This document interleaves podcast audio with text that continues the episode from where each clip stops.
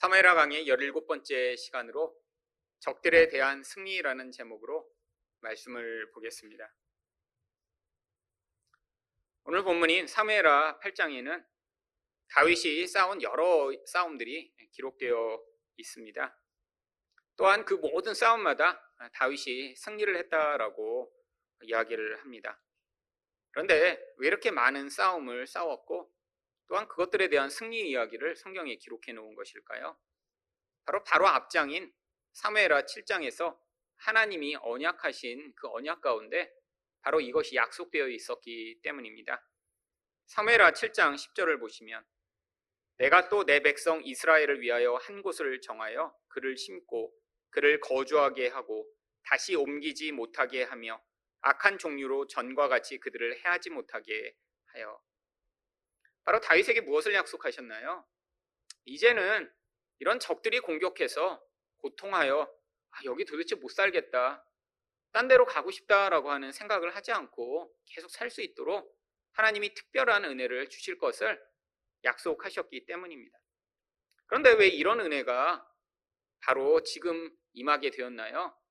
바로 하나님이 이 다윗을 통해 그 은혜를 베푸실 것을 약속하셨기 때문이죠.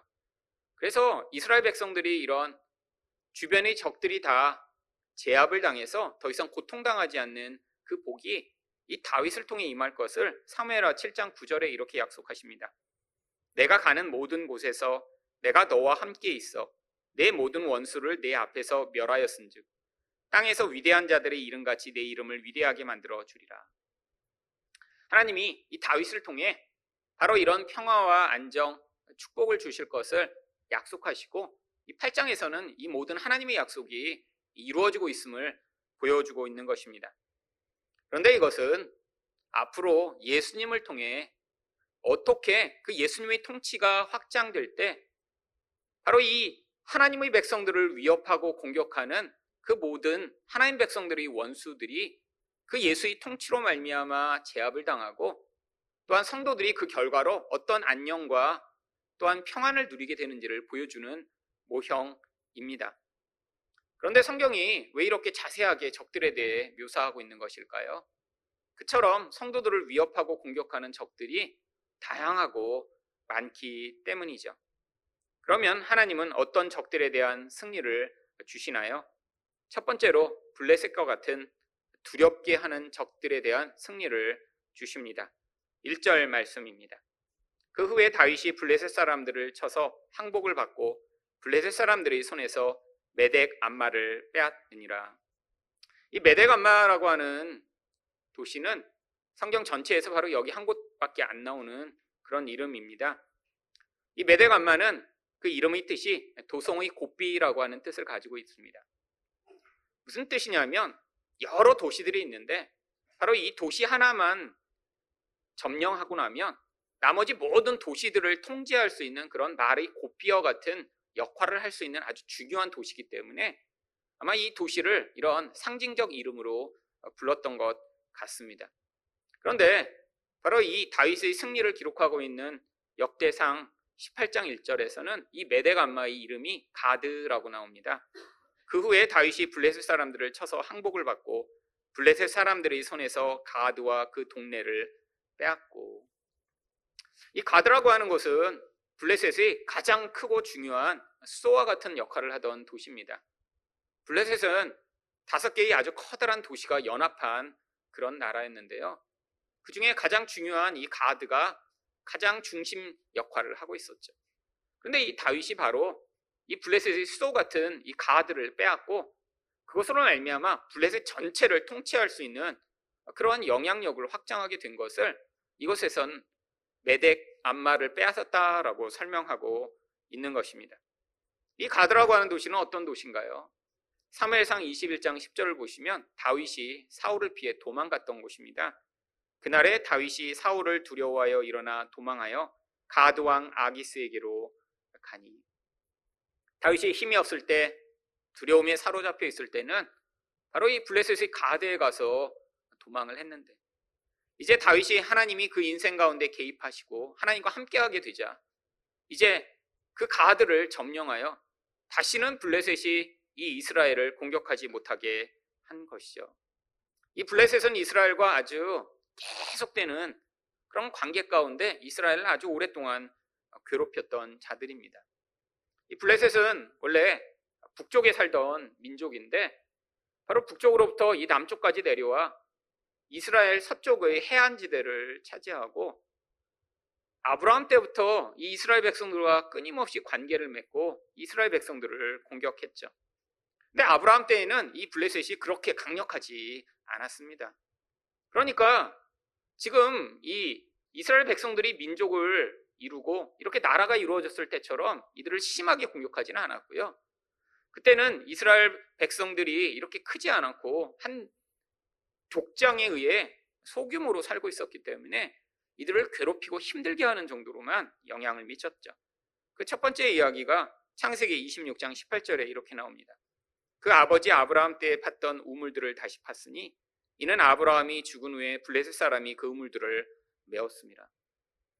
아브라함은 바로 이 블레셋에 살고 있던 가나안 땅에서 목축을 했습니다. 물이 없는 곳에서 목축하기 위해 꼭 필요한 것이 우물이죠. 그런데 고대 우물을 판다는 건 아주 쉬운 일이 아닙니다. 지금과 같은 뭐 굴착기가 있나요? 포크레인이 있나요? 여러분 아브라함도 물을 얻기 위해 얼마나 노력했을까요? 아마 많은 하인들이 달라붙어서 그 물을 얻고자 아주 애썼을 것입니다. 그런데 그렇게 힘들게 파는 우물을 바로 이삭이 이제 사용하려고 하니까 이 가나안 사람들이 이 아브라함과 이삭과처럼 자기네 땅에 와서 이렇게 우물을 파고 큰 목축을 하고 있는 것이 얄미워서 그 우물에다 돌을 다 넣어서 사용하지 못하게 만들어 버린 것이죠. 여러분 아주 못된 짓이죠. 여러분 이건 뭘 보여주나요? 바로 세상 가운데 이 세상이 하나님 백성이 이렇게 하나님이 주시는 생명을 누리는 것을 끊임없이 방해하며 그 생명을 누리는 것을 얼마나 싫어하는 것을 보여주는 모형입니다. 여러분, 세상 사람들은 하나님 백성들이 꼭 자기처럼 살기를 원해요. 그런데 그렇게 산다고 해서 거기에 진정한 만족과 행복이 있는 것이 아닙니다. 그런데 하나님 백성들이 바로 그 길을 떠나 예수 그리스도로 말미암아 내가 하나님 안에서 복을 누리고 그런 삶을 살겠다 그러면 끊임없이 공격하고 끊임없이 회방하죠. 왜요? 우리처럼 만들고자 하는 거죠. 다 같이 멸망의 길에 같이 가며 다 같이 그런 어두운 길을 걸어가는 것을 그들이 원합니다.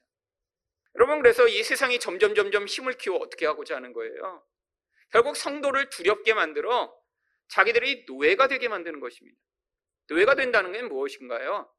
바로 세상이 무엇을 주장하고 가르치고 이야기하면 그게 하나님의 뜻과 반대된다는 걸 알면서도 결국 그 힘의 영향력 앞에 그렇게 매어 살아갈 수밖에 없는 존재가 되는 것이죠.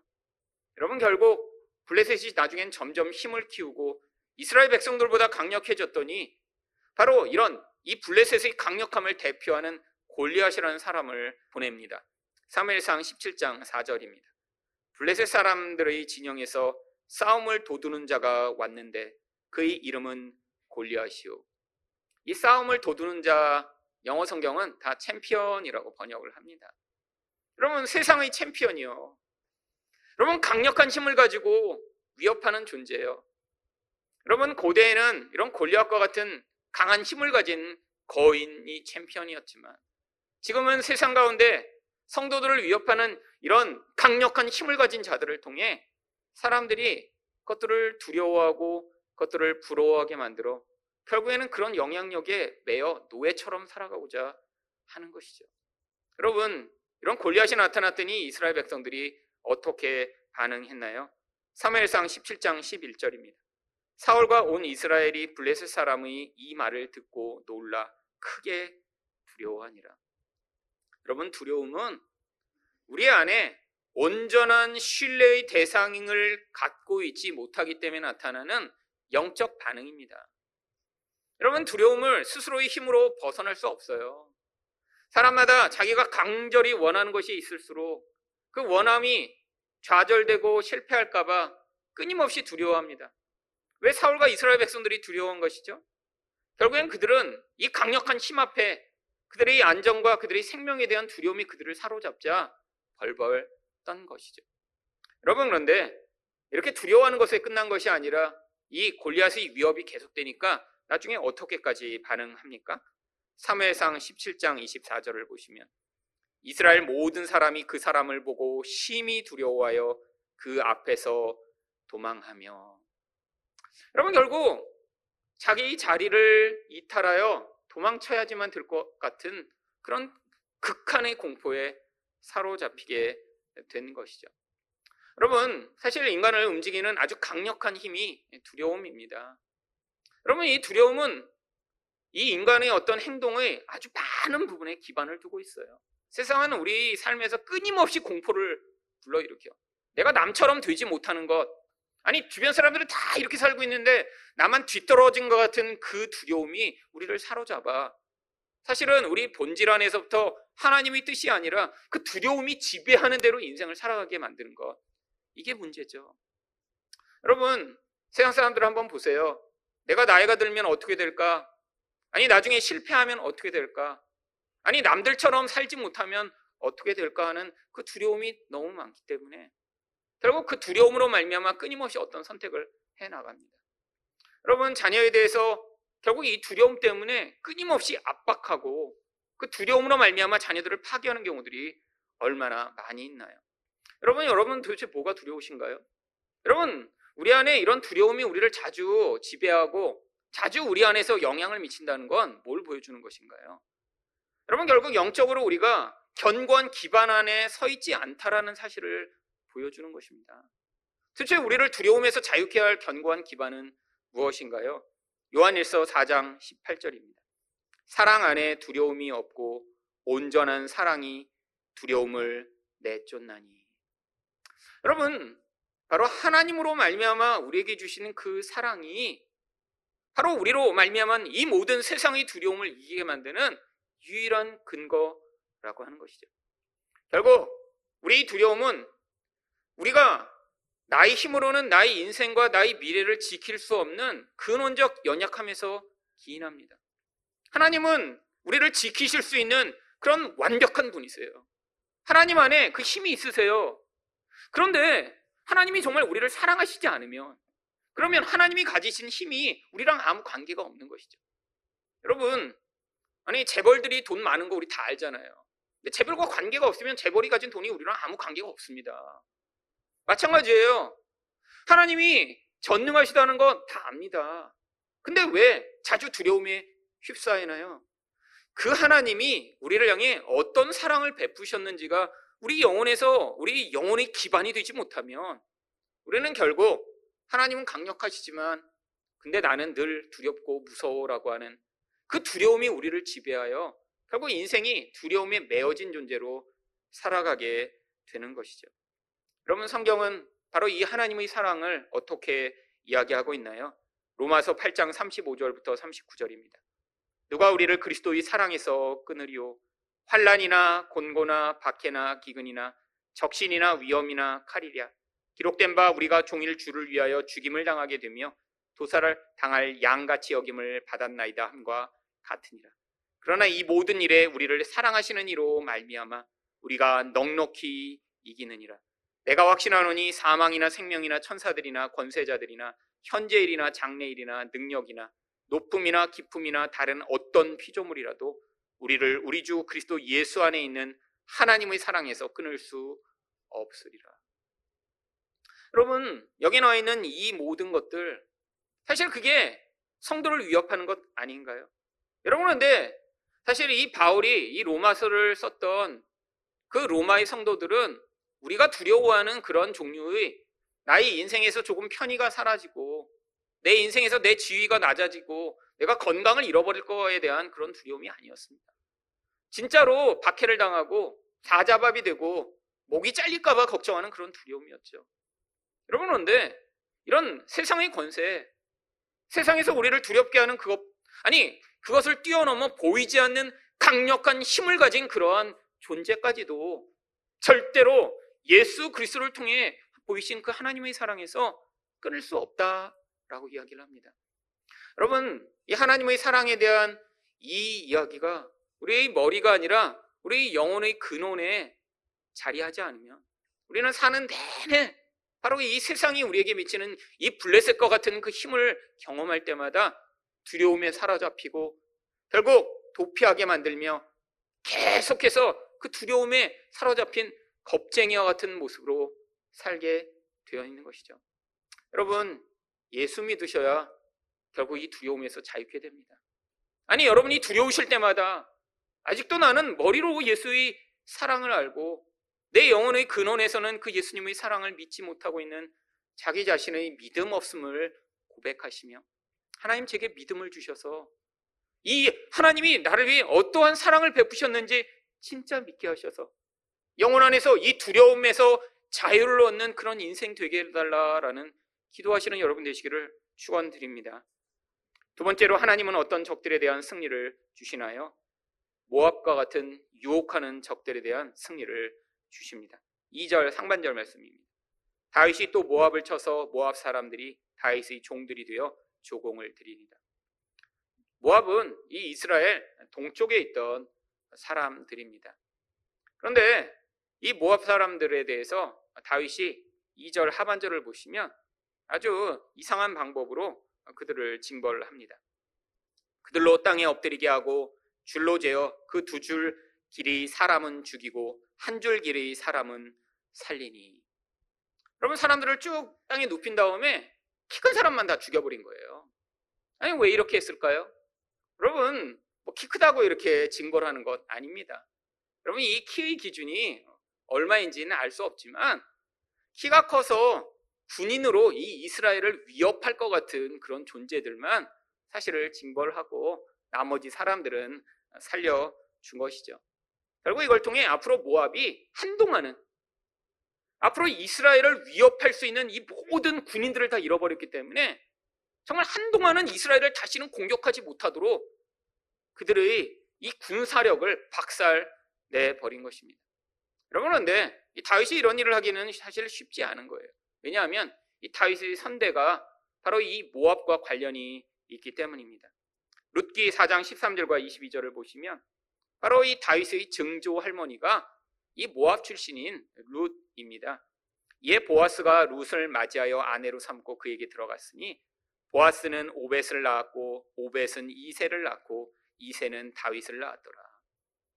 여러분 우리가 증조 할머니가 결국 모압 여인이라 이 다윗의 피 가운데 이 모압 사람의 피가 흐르고 있는 것이죠. 그래서 사울의 핍박을 받을 때 다윗 가문은 이 모압으로 도피했었습니다. 3회상 22장 4절을 보시면 부모를 인도하여 모압 왕 앞에 나아갔더니 그들은 다윗이 요새에 있을 동안에 모압 왕과 함께 있었더라. 여러분 뭔가 자기와 관련된 그런 사람들에게로 피했었는데 다윗이 왕이 되자 하나님이 이 다윗에게 이 모압을 징벌할 것을 말씀하셨고 결국 다윗은 자기의 혈연적 뿌리를 다 무시한 채 하나님의 뜻에 복종 한 것이죠. 근데 왜 이 모압 사람들을 이렇게 징벌해야 하나요? 이 모압은 바로 이스라엘 백성들을 유혹하는 대표적인 영향력이었기 때문입니다. 여러분, 이스라엘 백성들이 출애굽을 하고 이 가나안 땅에 들어올 때 사실 광야 남부에서 직접 올라오지 않고 이 요단강과 사해 동쪽으로 돌아서 이렇게 하고 이스라엘로 들어옵니다. 그러다 보니까 이 모압 사람들이 사는 곳을 지나서 오게 되어 있었던 거예요.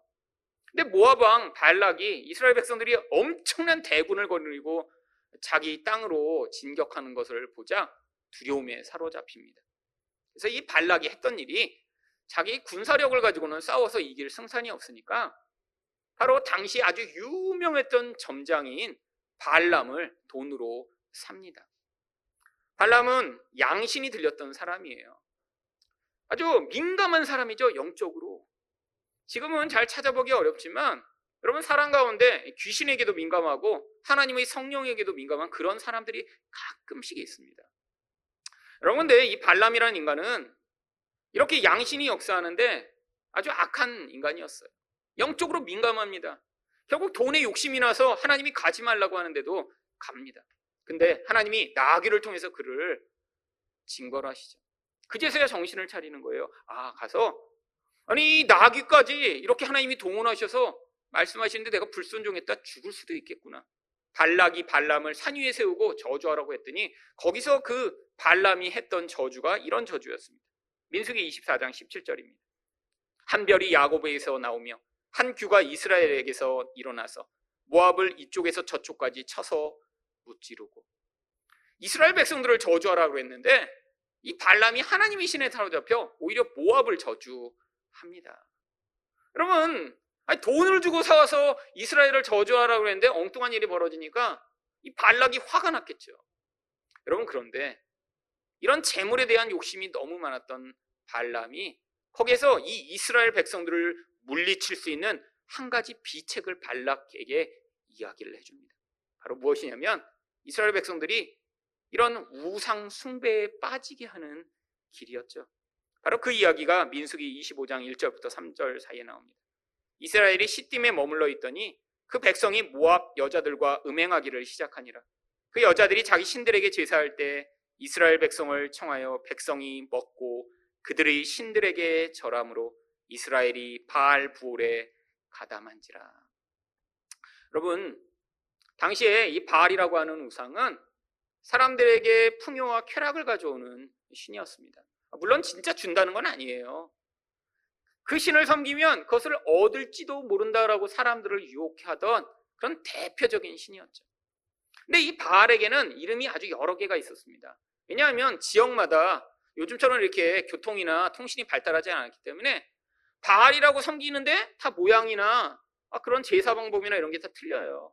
그래서 그 지역의 바알의 이름을 따서 여기는 부올에서 섬기는 바알이라는 이름으로 바알 부올이라고 이름을 붙인 거죠. 여러분 이 바알이라는 신은 비를 내리는 신입니다. 근데 비를 내려야 되는데 아무 때나 비를 안 줘요. 아, 비만 많이 내려주면 이 가나안 땅도 곡식을 풍요하게 추수할 수 있는데, 아 그래서 부자가 될 수 있는데, 근데 비를 잘 안 내리는 거예요.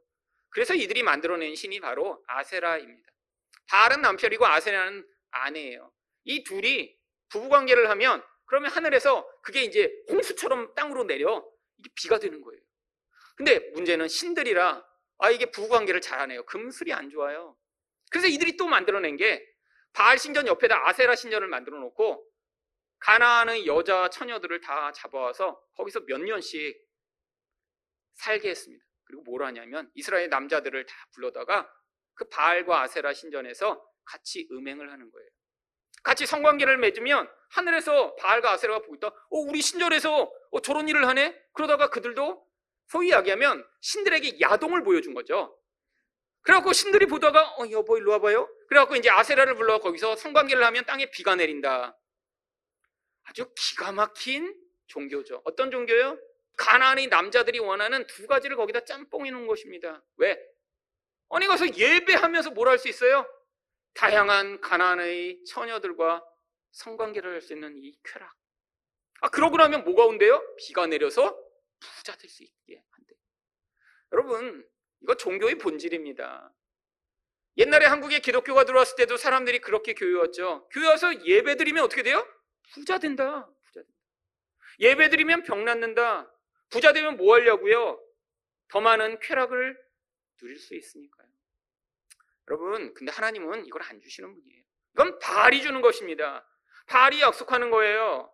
하나님을 더 잘 섬기면 더 많은 쾌락이 주어지고 더 많은 풍요가 주어지는 것이 아니라 세상이 그 풍요와 쾌락을 하나님처럼 바라보고 살아가고 있는데 하나님 백성은 그것이 없어도 기뻐하고 그것이 없어도 만족할 수 있는 자가 되는 게 하나님이 주시는 진짜 복이죠. 눈에 보이는 것을 벗어나 그것에 매여 살아가지 않을 수 있는 그 자유함이요. 여러분, 우리, 우리 욕망은 이 세상에서 바알이 약속하고 있는 그런 것들로 채워질 수가 없습니다. 여러분 인간이라는 존재를 하나님이 만드실 때 이런 물질적인 것으로 채워지지 않도록 만드셨어요. 아무리 물질을 많이 가지고 있어서 그래도 인간은 계속해서 공허하기 마련입니다. 그게 인간의 본질이에요. 영혼 안에서 진짜 만족을 경험하지 않으면 인간은 더 좋은 거 먹는다고, 더 좋은 집에 산다고, 아니 남이 갖지 못하는 거 가졌다고 행복하고 만족하지 못합니다. 여러분, 지금 한국이 옛날보다 더 불행한 사람이 더 많아요. 옛날보다 우울증에 걸린 사람은 훨씬 더 많고요. 정신적 문제를 가진 사람들이 이전보다 훨씬 더 많이 늘어났습니다. 왜 그런 줄 아세요? 물질적 풍요가 너무 넘쳐나면서 사실 비교의식은 점점 커지고 아무리 많이 이전보다 누리고 있어도 더 불행하다고 느끼니까요. 여러분, 지금 우울한 진짜 이유가 뭔지 아세요? 내가 원하는 나의 욕구가 이렇게 큰데, 아니, 그 욕구를 채우고자 몸부림치면서 남들이 한다는 거 다 채워 넣었는데, 근데 그 욕구가 채워지지 않으니까 안에서 점점 우울해지는 거예요. 여러분, 남들이 가진 것 가지면 그 우울함이 사라지나요? 우리 안에 있는 우리 이 영적 공허가, 아니, 남들처럼 되면 다 사라지나요? 사람마다 남들처럼 되고자 하는 욕구가 다 다르잖아요. 어떤 사람은 난 1년 내내 여행 다니고 싶다. 어떤 사람은 나는 이렇게 풍요한 그런 환경에서 돈 걱정하지 않고 살고 싶다. 아, 나는 뭐 매년 1년 내내 모든 뮤지컬을 보며 그렇게 여유롭게 살고 싶다. 아, 그런 사람마다의 다 다양한 기준들이 있겠죠. 여러분, 그래서 그렇게 살면 정말 행복하고 만족할까요? 여러분, 이게 바로 바알 서울의 유혹입니다. 여러분, 한국에도 지금 얼마나 많은 바알들이 도시마다 있을까요? 여러분, 가장 강력한 바알은 바알 강남이겠죠. 여러분, 왜요? 아, 이 강남에 입성하는 게 모두의 열망이니까요. 아, 그리고 지역마다 조금 다른 바알들이 있겠죠. 뭐, 바알 강서구도 있을 것이고요. 바알 송파도 있겠죠. 여러분, 근데 바알 따라가면 어떻게 되는 거예요? 하나님의 진노를 받게 됩니다. 여러분 죽을 수밖에 없는 우리의 영혼의 이 근원을 인생 가운데 더 많이 경험하겠죠. 여러분 사람마다 유혹당하는 게 다 다릅니다. 어떤 사람은 아 나는 뭐 우리 자녀들은 괜찮아요라고 할 수 있겠죠. 여러분 어떤 사람은 뭐 나는 뭐 사람들이 유혹받는 이런 거 별로예요라고 할 수 있겠죠. 하지만 세상은 아주 다양한 유혹의 거리들을 만들어 놔요. 세상을 살면 정말로 우리가 가진 기질과 모습에 따라 끊임없이 무엇인가 유혹받을 수밖에 없는 그런 세상입니다. 여러분, 하나님의 말씀을 끊임없이 들어 정말 진짜 만족이 어디에서 주어지는지를 알지 못하면 결국 우리는 이 세상에서 이 바알들이 우리를 부르는 그 거짓된 부름에 속아 계속해서 하나님 관계는 깨어지고 계속해서 우리 영혼은 불만족하고 고통하며 살게 되겠죠. 여러분, 결국 하나님 관계가 이렇게 죄악으로 깨어지면 하나님은 그 존재를 향해 진노하실 수밖에 없습니다. 이게 바로 이스라엘 백성들이 처한 운명이에요. 아니, 가나안에 들어와 니네가 가나안의 땅에 들어가면 그 땅은 우상 숭배가 강력한 땅이니까 나만을 섬겨라라고 십계명을 주신 거예요. 나 외에 다른 신을 두지 말며 근데 가나안 땅에 들어가기도 전에 그 코앞에서부터 벌써 그 풍요와 쾌락에 눈이 멀어 가서 유혹을 당한 거죠. 여러분 얼마나 유혹적이었을까요? 여러분 고대 이렇게 신전에 여자들을 모아 뭐 했겠어요? 어떻게 하면 남자들을 홀릴까? 아마 살짝 가린 천을 입고 이렇게 흔들면서 막 지금 춤을 춰대는 여자들을 이스라엘 백성들이 가서 보니까 그냥 눈이 그냥 화끈하게 돌아다 버리는 거예요. 몇만 명이 그 여인들과 집단으로 강간을 강간이 아니라 해서 성관계를 맺기 시작했습니다. 생각해 보세요. 춤을 추고 요사한 음악을 틀며 거기서 헐벗은 여자들이 춤을 추는 그 모습 앞에 이스라엘의 백성들이 눈이 멀어버린 거예요. 하나님이 진노하셔서 전염병을 보내십니다. 근데 눈이 멀어도 아주 심하게 먼 놈이 있었죠. 지금 분위기가 이렇다는 걸 알지 못하고 거기서 자기를 유혹하는 그 여자 하나를 데리고 이스라엘 진영까지 들어온 거예요. 그래서 자기 천막에 들어가 거기서 성행위를 하고 있었는데 그 장면을 목격한 한 남자가 있습니다. 바로 비느하스라고 하는 제사장이었어요. 하나님이 진노하셔서 사람들이 죽어가고 있는 이 마당에 성적 쾌락을 취하겠다고 그 모함 여인을 데리고 자기 천막에까지 데리고 간 그 남자를 보면 분노해 창을 들고 가서 그 두 남녀의 배를 뚫어버립니다. 그 이야기가 민수기 25장 7절과 8절입니다.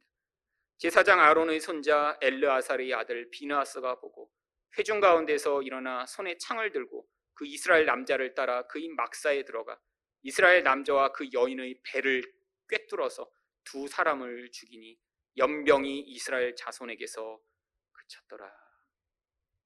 여러분, 이 이야기가 무슨 이야기 하고 있는 건가요? 우리도 그럼 창 하나씩 들고 이렇게 세상과 음행하는 자를 쫓아다니다가 가서 그냥 꿰뚫어 버리면 하나님이 이렇게 기뻐하시며 세상을 향한 모든 진노를 멈추실까요? 그럼 바로 이야기는 여기 나와 있는 이 남자가 바로 우리라는 사실을 가르쳐 주고자 하시는 것입니다. 여러분 세상의 것을 보면 여러분 유혹되지 않으시나요? 여러분 이것도 진짜 거짓말이에요. 어, 나는 하나도 유혹이 되지 않아요. 그냥 무념무상의 상태. 절로 가세요 이런 분은. 여러분 절에서 추구하는 게 그거예요. 모든 마음에 있는 욕망을 다 밀어내. 그래서 모든 고통이 없는 그런 무념무상의 부처의 상태가 되는 것. 여러분 예수 믿는 사람을 향해 뭐라고 성경이 얘기합니까? 끊임없이 우리는 이 세상의 유혹 앞에 넘어지는 존재들이에요. 더 좋은 것을 보면, 더 맛있는 것을 보면, 더 멋진 것을 보면 끊임없이 유혹됩니다. 아니, 보기 전까지는 그게 좋은지 몰랐어요. 보는 순간에 유혹이 우리에게 찾아와. 아, 나도 저걸 가져야 되고, 저런 사람이 되어야 되고, 저런 모습이 되고 싶다라는 그 열망이 우리를 지배하고, 그 영향력으로부터 벗어날 수 없는 게 우리들이죠. 아니, 예수를 믿어 우리 안에 하나님이 은혜를 베푸셨지만 그 은혜에 만족하지 못하고 끊임없이 나의 이 욕망을 채워줄 어떤 대상들을 찾아 헤매는 우리의 이 음행하는 본질이요. 여러분, 그런데 어떤 일이 벌어졌나요? 우리가 창에 꽂혀 죽었어야 할 자입니다. 근데 우리를 대신하여 어떤 분이 창을 맞고 죽으세요. 바로 그분이 제사장이시며 바로 우리처럼 음행한 자가 되신 예수 그리스도십니다. 예수가 그래서 십자가에 매달려 내가 매달렸어야 할 자리에 그의 손엔 못이 박히고 옆구리에는 창이 찔려 그의 몸에서 물과 피가 다 흘러나오며 거기서 비참하게 죽임을 당하신 것. 왜 순결하신 그분이 그렇게 죽임을 당하셨어야 하나요? 우리가 죽어야 하기 때문이죠. 여러분, 바로 이 비비아스의 창에 죽임을 당한 그 자리에 예수 그리스도가 죽임을 당하심으로 이제 우리가 살 길이 열린 것입니다. 어떤 살 길이요? 갈라디아서 5장 24절을 보시면 그리스도 예수의 사람들은 육체와 함께 그 정욕과 탐심을 십자가에 못 박았느니라. 여러분 우리 안에 있는 이 정욕과 탐심 우리를 끊임없이 인간의 하나님이 만드신 본질을 벗어나 비참하게 살아가는 그 본질이요. 여러분 인간 관계가 깨어지는 모든 이유가 바로 여기에 있습니다. 아니, 이 세상을 지옥처럼 살게 만드는 이유가 여기에 있어요. 자기 욕심이 채워지지 않으면 미워하고, 자기 욕심이 채워지지 않으면 끊임없이 분노하며, 나의 욕망을 채우기 위해 다른 사람을 도구로 만드는 이 세상이요. 결국 이 땅 가운데 우리가 고통하는 이유도 이것 때문이에요. 나의 욕심을 채우고자 하나님의 뜻을 거부하고, 나의 욕심을 채우고자 끊임없이 내가 하나님이 되어 살아가려고 하는 이 본질이요. 여러분 그런데 우리에게 살 길이 열렸습니다. 예수가 십자가에서 죽임을 당하셔서 거기에서 이 욕망을 벗어난 길을 주신 거예요. 이거를 받아들여 하나님 이게 내가 하나님이 끊임없이 나에게서 제거하시고자 하는 그 무서운 욕망이군요. 내가 사람을 통제하려고 하는 이 욕망, 나의 쾌락을 누리고자 하는 이 욕망, 나의 안정을 추구하는 이 욕망, 내가 내 마음대로 모든 것들을 지배하려고 하는 이 욕망, 이 욕망을 발견하실 때마다 바로 예수가 매달린 십자가에 나아가셔서 하나님 이 욕망을 이루는 것이 나의 자유와 축복이 아니라 십자가에서 이 욕망을 해결하신 그 예수의 은혜를 받기 원합니다라고 여러분이 진심으로 기도하실 때 바로 그 자리에서 하나님이 그 무서운 욕망의 힘에서 여러분 인생을 자유케 하셔서 그 욕망에 매여 있을 때는 누리지 못하는 평화 안식을 누리는 자리로 인도해 나가시는 것입니다. 마지막으로 하나님은 어떤 적들에 대한 승리를 주시나요? 소바와 다메섹과 같은 연합한 적들에 대한 승리를 주십니다. 3절 상반절입니다.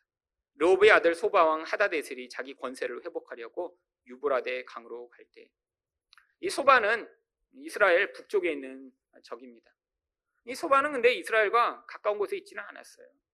또한 유브라데라고 하는 이 강은 아주 멀리에 있는 그런 강입니다. 원래 이스라엘은 이 유브라데 강까지는 그 나라의 영향력이 확장된 적이 거의 없습니다. 솔로몬 때에야 그 유브라데 유역까지 이 영향력이 확장되죠. 아니 근데 이렇게 먼 곳에 있는 이 소바 왕이 영향력이 확장되니까 다윗이 거기까지 가서 왜 싸웠던 것일까요? 이 유브라데가 이스라엘 역사 가운데 아주 중요한 영적 의미를 가지고 있기 때문입니다. 하나님은 이스라엘에게 가나안이라고 하는 땅을 약속하셨는데 가나안은 원래 그 핵심 부위를 제외하고는 남쪽으로는 아주 큰 광야지대가 있고요. 북쪽으로는 이 유브라데까지 가기에는 엄청나게 먼 거리를 가야 합니다. 근데 하나님이 이 이스라엘의 땅으로 북쪽으로는 유브라데, 남쪽으로는 애굽강, 홍해까지 아주 큰 땅을 그들이 약속하셨어요. 근데 이렇게 실제적으로 큰 땅에 이스라엘 백성들이 거하거나 거기를 그들의 땅으로 가진 적은 거의 없습니다. 근데 왜 이렇게 큰 영역을 약속하셨죠? 이 두 강이 결국엔 영적으로 어떤 의미를 가지고 있기 때문이죠. 그래서 창세기 15장 18절에 하나님이 이런 말씀을 하십니다. 그날에 여호와께서 아브라함과 더불어 언약을 세워 이르시되 내가 이 땅을 애국 강에서부터 그 큰 강 유브라데까지 내 자손에게 주노니 하나님이 하나님 나라로 이 강의 경계를 세우신 거예요. 여러분 이 유브라데 강 너머에 무엇이 있었나요? 아수르와 바벨론이란 나라가 있었습니다. 여러분 성경에서 이 아수르와 바벨론은 무엇을 늘 상징하나요? 강력한 세상의 힘을 상징하는 나라죠. 그러면 이 남쪽에 있는 애국 강은요? 애국 강이니까 그 밑에는 애국이 있었겠죠. 여러분 지금 이 다윗이 쌓은 이런 작은 나라들이 아니라 성경에서 끊임없이 역사상 수천 년간 영향을 미쳐왔던 아수르와 바벨론 이 애굽은 바로 결국 우리가 살아가는 세상을 이야기합니다. 근데 하나님이 하나님 백성은 어떻게 하세요? 그 세상으로부터 그 강을 건너 구해내신 자들이에요. 여러분 그래서 믿음의 조상인 아브라함을 뭐라고 부릅니까? 창세기 14장 13절을 보시면 도망한 자가 와서 히브리 사람 아브라함에게 알립니다. 그러면 아브라함을 히브리인이라고 불러요. 아브라함만이 아니라 유대인들을 그래서 히브리인이라고 부릅니다. 이 히브리라고 하는 뜻이 강을 건너왔다라고 하는 이브리라고 하는 히브리어에서 비롯된 단어예요.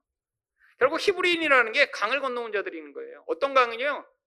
세상과 하나님 나라를 경계하고 있는 그 경계를 건너 이제는 하나님 나라에 소속된 자들이라는 의미로 히브리인이라고 부르는 것입니다. 우리들이 히브리인이에요. 그래서 신약 성경에 바로 히브리서가 기록된 것이죠. 우리들 향한 책입니다. 어떤 의미에서요? 우리가 이제는 세상과 하나님 나라를 경계하고 있는 그 강의 경계를 건너 넘어왔기 때문에 다시는 돌아갈 수 없는 그들 그런 자들임을 히브리인이라고 부르고 있는 것이죠. 결국 하나님이 이 유브라데라는 이 영역을 통해 이 하나님 나라에까지 영향을 미치는 이 소바와 같은 나라들을 이 다윗을 통해 징벌 하심으로 말미암아 하나님의 백성들이 하나님이 주시는 땅 안에서 진짜 안정과 평안을 누리도록 이 은혜를 베풀어 주신 것이죠. 이 소바라고 하는 자들은 아주 엄청난 군대를 가지고 있었습니다. 특히 3장 3절 하반절과 4절을 보시면 다윗이 그를 쳐서 그에게서 마병 1700명과 보병 2만 명을 사로잡고 병거 100대의 말만 남기고 다윗이 그 외의 병거의 말은 다 발의 힘줄을 끊었다. 마병이 1700명이나 된대요. 여러분 고대의 마병은 지금 이 탱커 같은 그런 역할을 했습니다. 여러분 탱크가 1700대 있다. 엄청나게 많은 군대죠. 여러분 이 강력한 군대로 말미암아 끊임없이 위협했는데 다윗은 왜 그 말들을 사용하지 않고 왜 말의 힘줄을 다 끊었을까요? 그럼 말의 힘줄이 끊어지면 다리에 힘이 없으니까 사람을 태우거나 무거운 짐을 나를 수가 없습니다.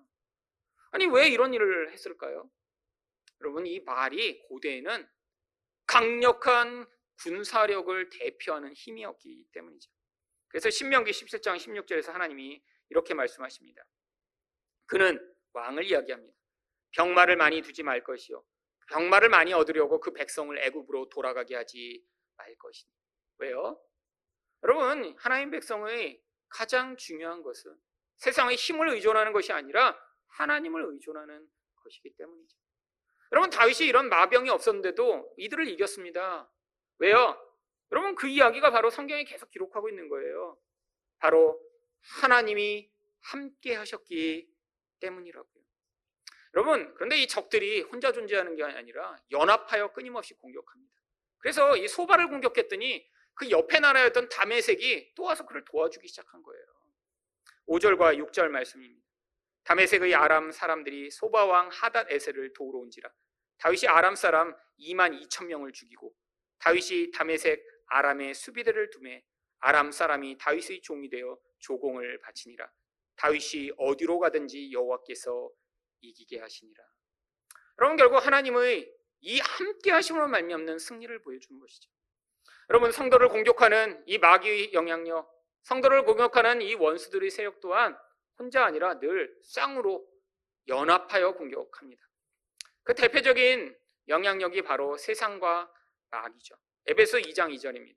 그때 너희는 그 가운데서 행하여 이 세상 풍조를 따르고 공중의 권세 잡은 자를 따랐으니 곧 지금 불순종의 아들들 가운데 역사하는 영이라. 여러분 세상 마귀 여러분 다 한패입니다. 그런데 이들이 왜 따로따로 영향을 미치지 않고 하나로 영향을 미칠까요? 시대마다 상황마다 이들이 전략을 바꿉니다. 고대 사람들이 영적인 것을 두려워할 때는 어떻게 영향을 미쳤어요?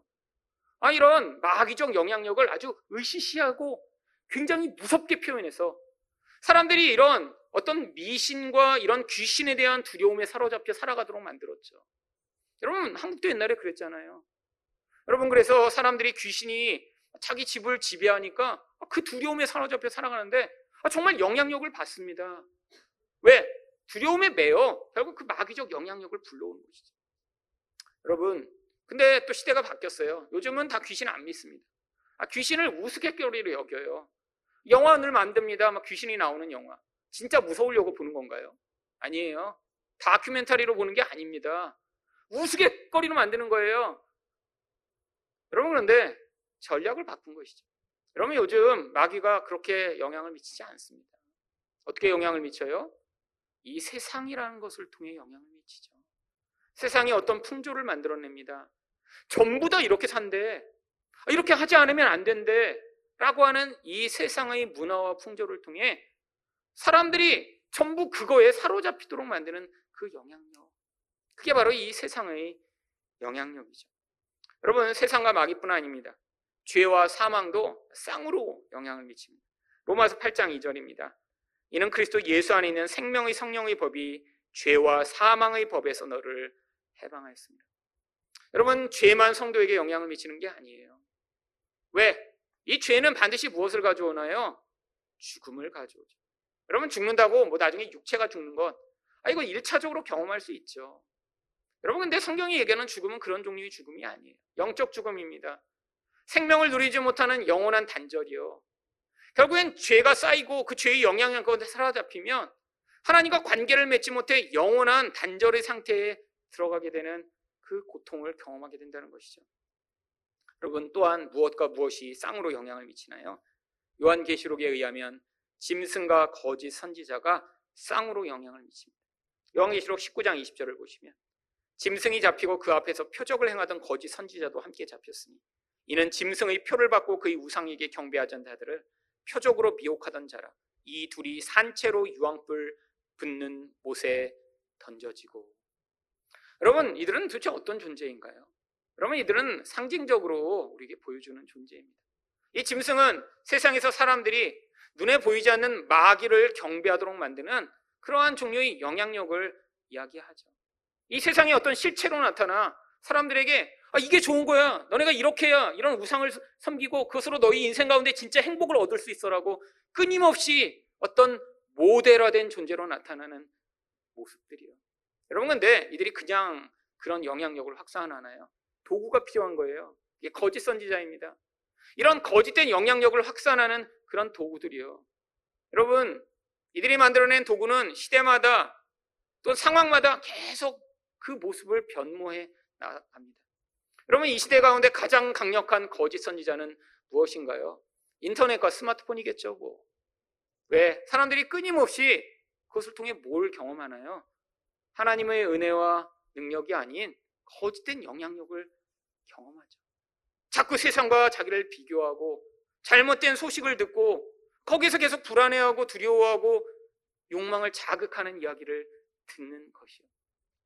여러분 그런데 이 결국이 무엇인가요? 아니 이렇게 연합하여 성도들을 미혹하고 무너뜨리고 유혹하는 이들에 대한 성경의 준엄한 결국이 무엇인가요? 요한계시록 20장 10절입니다. 또 그들을 미혹하는 마귀가 불과 유황못에 던져지니 거기는 그 짐승과 거짓 선지자도 있어 세세토록 밤낮 괴로움을 받으리라. 그뿐 아닙니다. 요한계시록 20장 14절과 15절을 보시면 사망과 음무도 불못에 던져지니 이것은 둘째 사망 곧 불못이라 누구든지 생명책에 기록되지 못한 자는 불못에 던져지리라. 여러분, 이 불못이라는 것 하나님을 알지 못하는 자들이 경험하는 아니 하나님을 알지 못하는 자들을 유혹해 결국 그들과 함께 영원한 멸망에 처하게 만드는 이 모든 결국이 성경이 약속하고 있는 것이죠. 여러분 마귀는 이걸 믿습니다. 자기 결국이 어떻게 될지 마귀는 확신하고 있어요. 왜? 하나님이 말씀하셨으니까. 누구만 안 믿어요? 성도들이 안 믿어요, 성도들이. 아니, 세상 사람들을 당연히 안 믿죠. 왜? 성경이 약속하고 있는 것이 결국에는 진짜처럼 여겨지지 않기 때문이죠. 여러분, 결국 이 싸움이 우리 인생 가운데 계속되고 있는 것입니다. 어떤 싸움이요? 예수를 믿어 그분이 주시는 승리 안에 머무는가? 아니면 마귀가 이 세상과 함께 유혹하는 이 유혹과 핍박에 넘어져 하나님 백성이지만 하나님 백성이 아닌 것처럼 살아가게 만드는 그 영향력에 사로잡혀 살아갈 것인가? 예수의 승리를 믿으심으로 바로 이 하나님이 주시는 안식과 평안을 누리시는 여러분 되시기를 축원드립니다.